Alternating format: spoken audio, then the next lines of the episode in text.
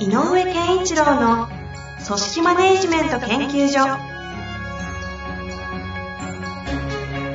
組織が一体となりゴールを達成する究極の快感。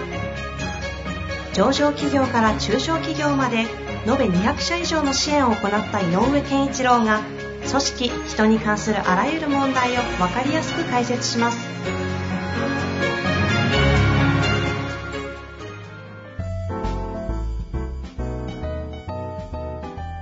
こんにちは、遠藤和樹です。井上健一郎の組織マネジメント研究所。井上先生、よろしくお願いいたします。よろしくお願いします。さあ、ということで今週も行きたいと思いますが、井上先生、最近書籍やらポッドキャストやら、やらなんかお声掛けがね、はい、講演呼ばれたり、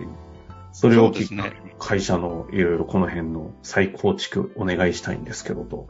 はい、なんか依頼が増えておる印象を受けるんですが、はい、なんかどういうテーマで声かかることが多いと言いますか、えっと、キーワードっていうのかな。やっぱり大きく言うとふたつの流れかなと思っていて、おえっとひとつはあのー、やっぱりこう人事制度とかそういうもの全体をこう捉まえて、はい、うん、えっと見直していきたいねとかっていう話とかっていう方向で、これはあのー、既存に行ってる会社さんなんかでもやっぱりそのテーマが多くて、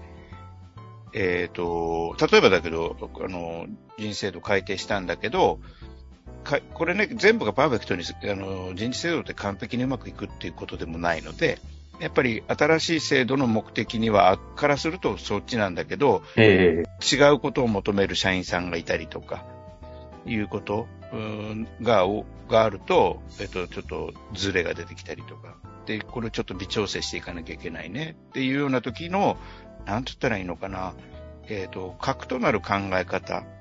ってどうしていこうかっていうような相談を受けるっていう方向性と、人事制度見直しにおけるこの中核の考え方みたいなところのアドバイス求められるってことですか。うん、アドバイスというか一緒にこう考えてみまくれませんっていう。で、いや結構今ね、えっとえっとさん社もうまさにそういうのを並行してあの自分の顧問先でさん社ともやってるんだけど、やっぱ同時期にそういう話題になってるっていうのは。ね、あの私が振ってるわけじゃないので、あ人事評価とか制度を見直そうっていうそのえいいとなるポイントは ど, どういうあれなんですか。やっぱり今コロナの影響ももちろんあるんだろうけど、やっぱりこう働き方が変わってきてるよねとか、あ、うん、それとやっぱり会社の真は何何だったっけみたいな話にまで行くことが多いのよね。うーん、あそこから、うん、評価制度をもう一回作り直したいってなる、うん、そうそうそう。なんかある会社さんなんかは、えっとマネジメントの研修をしてほしいっていう依頼で始まった会社なんだけど、実はそれはまあ、えっと人事部の人からの依頼だったんだけど、で行って、でじゃああのえっと社長にプレゼンしたいんで話してみしてみてくださいって言われて、はいって言ったら、社長さんがクレバーな方でね、いやいや、その前に、その、マネージメントはどうかっていうテクニック論でお話やをするっていうのは、そういう場があってもいいかもしれないけど、そもそもこの会社のマネージメントに何を期待するかっていうことを、まだ明確にできてないから、そっからじゃないかって言ってくれた社長さんがいて。おー、なるほど、ね。いやいや、よくわかってるわ、クレバーだわと思ったんですけど、で、から始まると、要するに、えっと、何が大事かっていうな、話になり、うん、それってまずそこから行くと今評価制度おかしくないかって社長から出てきて、じゃあ変えようみたいな。そうなの。じゃあまさに教育制度、人材育成としての評価制度みたいなところを結果的にちゃんと意識したものを、うん、そこはね、その会社は、ね、出してるということなんだ。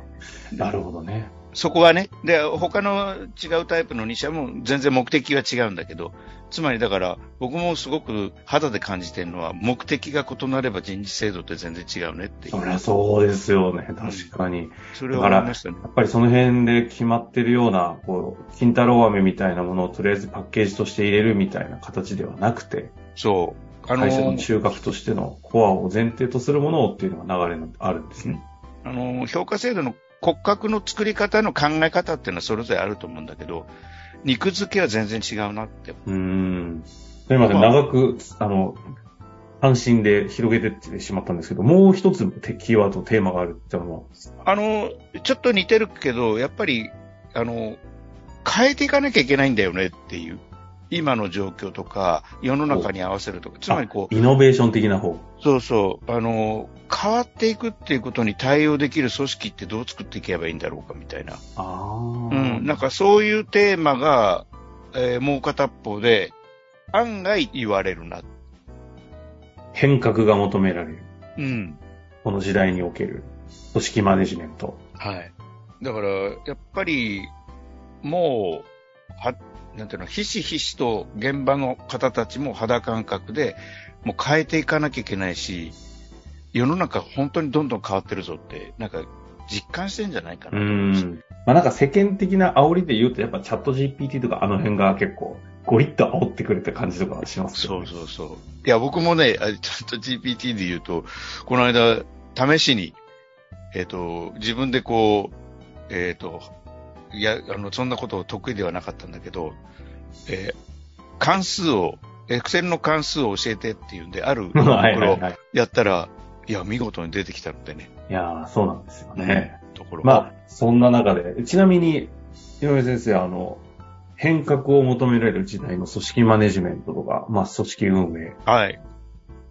組織経営とかですか？いたテーマでいくと、大枠の、こう、概論としてはどういう、はい、考え方をされているんですか？あのー、えっと、組織で動くので、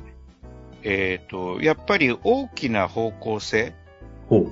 まあ、目的とか、ある意味では、さ、昨今言われるパーパスとかビジョンだとかミッションだとか、どこに向かって行くのか、我々は何者なのかっていう大きな軸というのは、えっと、なきゃいけないと思うね。で、えっと、もう一個は、とはいえ変革って、トップマネジメントで上から全部変革のエネルギーを下に伝えていくっていう時代ではもうないので、えっと、半分以上は、さっきの、あの、なんか現場感覚として、なんか変えなきゃって感じがあるみたいだねって言ったのと同じで、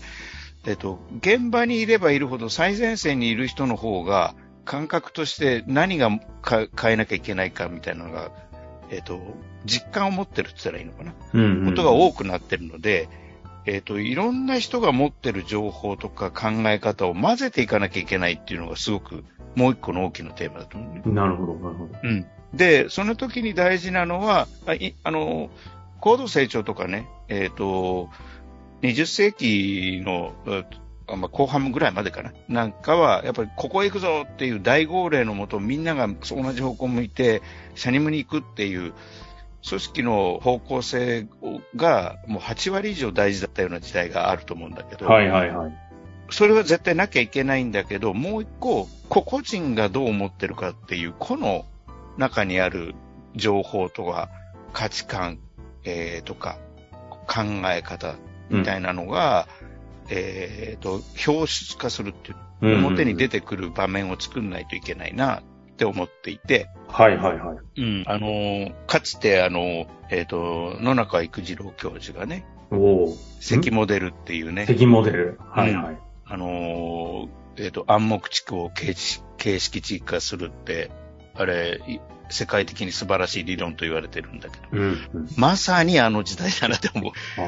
う。あ,、うん、あれが求められる。なので、あの、個というものの中にあるものをし、にしっかりと向き合うという組織マネジメントをしないと、やっぱりこう、えーと、変革に対応していけない。ただし、なんで変えなきゃいけないかね、どっちの方向に向かって変えなきゃいけないかねっていう方向性とかは、同じ方向向いてないと、うん、今度逆に天然バラバラになるので、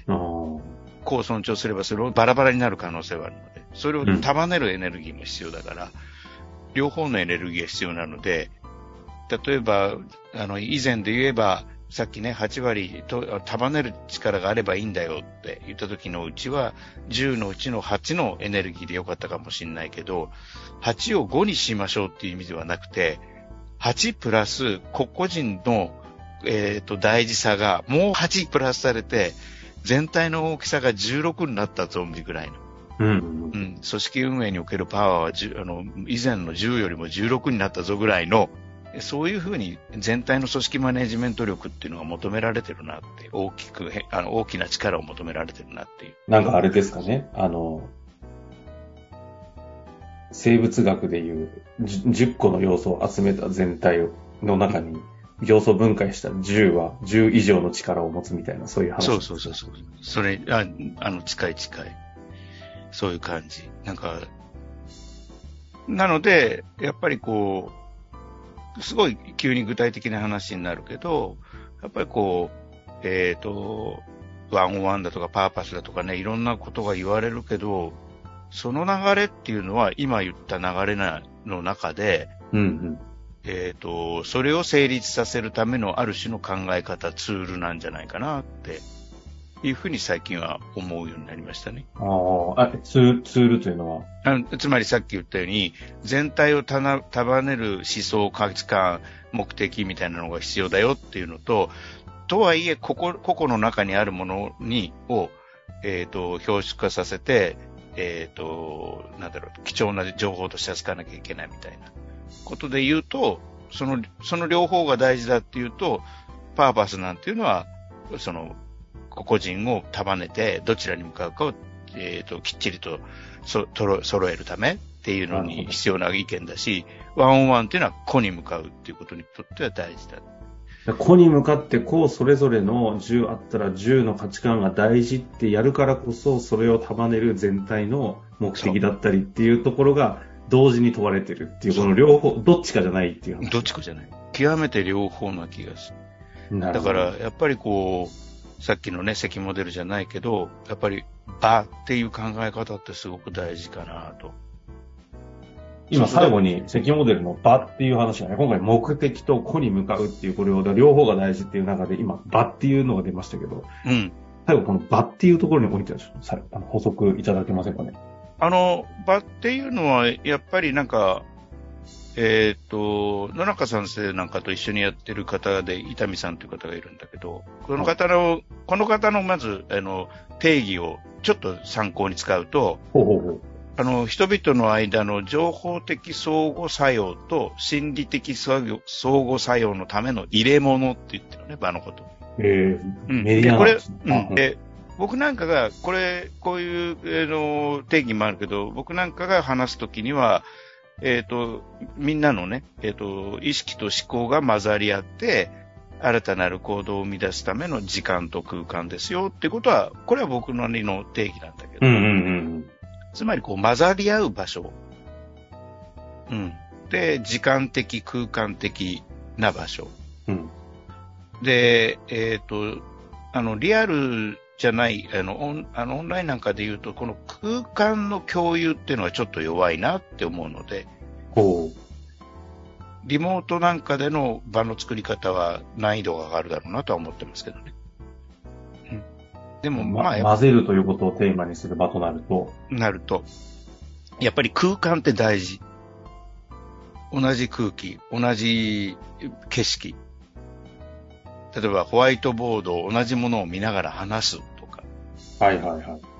ん。なんかそういうのがすごく実は大事だったりするなと。これ今言っていた個に向かっていく、個のそれぞれの多様化された価値観に向かう、そこの中に生まれ隠されたいろんな情報だったり、知識だったり、知恵だったり、いろんなものが重要ということと、だからこそそれを束ねる全体の目的とか方向性が大事だっていう中で、この場っていうのはどこにどのようにこう寄与するという意味で場が大事なんですか？えっと、場っていうのは、あのー、集合的な場と、一対一みたいな、さっきワンワンみたいなのもあったけど、あ、両方の場っていう、両方とも場だと僕は思っている。じゃその場を知るための場と、その全体の目的とかを知るための場みたいなっていう。うん、そう。で、場の中では両方が混ざり合ってる。はあ。場の中、場の中で大きな方向性の話があるし、場の中で個々人の中にある情報っていうものに焦点を合わせる。っていう両方の機能をやるために場が必要だと。で場というのはどっちかじゃなくて両方のためにその場がってことですね。ああ、なるほどね。整いました。はい。整いました。そういう意味です。ごめんなさい。そういうことか。うん。はいはいはい。なので、その大きな変革を求められる場合の、まあ、あえてこの場で言う二大テーマ。まあ他にもあるんだろうけど、ここでまとめた二大テーマに向かうために、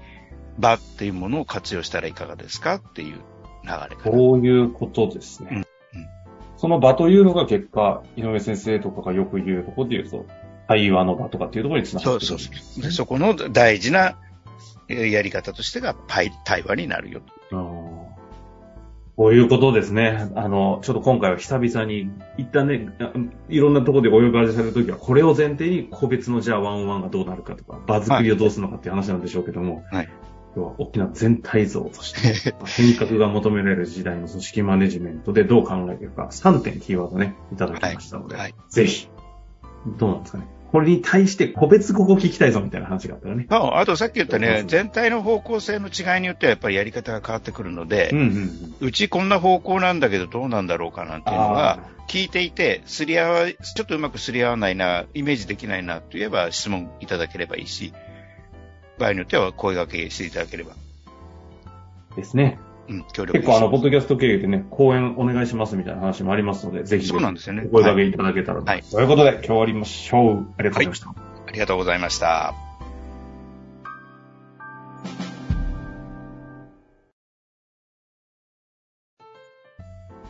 本日の番組はいかがでしたか。番組では井上健一郎への質問を受け付けております。ウェブ検索で井上健一郎と入力し、アカラクリエイト株式会社のオフィシャルウェブサイトにアクセス。その中のポッドキャストのバナーから質問フォームにご入力ください。また、オフィシャルウェブサイトでは無料メルマガや無料動画も配信中です。ぜひ遊びに来てくださいね。